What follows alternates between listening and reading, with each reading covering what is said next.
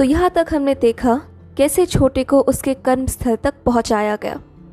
कैसे उसके जीवन को बचपन से सयाना बन दिया गया। अब क्योंकि आप सब इस शुरुआत का हिस्सा रहे हैं तो हम पहुँच चुके हैं एक ऐसे मुकाम पर जहाँ से ये कहानी आपको दिखाई जा सके और इसके सभी किस्सों को आप तक पहुँचाया जा सके। छोटे को अभी अभी पता चला था कि उसका कर्मस्थल कहाँ और क्या था। साथ ही उसे पता चला था कि उसके उम्र के उसके दोस्त बनने वाले थे यहाँ। मगर सबसे खास बात यह थी कि उसे अपना कर्म, अपना काम पता चल गया था।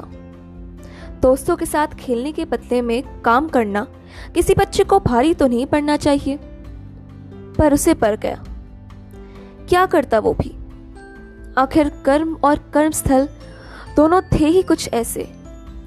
ईटे और रेत को एक दूसरे से जोड़ना ताकि दोनों मिलकर एक दिन एक ऐसी इमारत बनाए, जहाँ छोटे की तरह कई बच्चे आए। मगर सीमेंट को आकार देने नहीं, अपना सपना साकार करने। हाँ यह एक विद्यालय का निर्माण स्थल, एक विद्यालय का कंस्ट्रक्शन साइट था।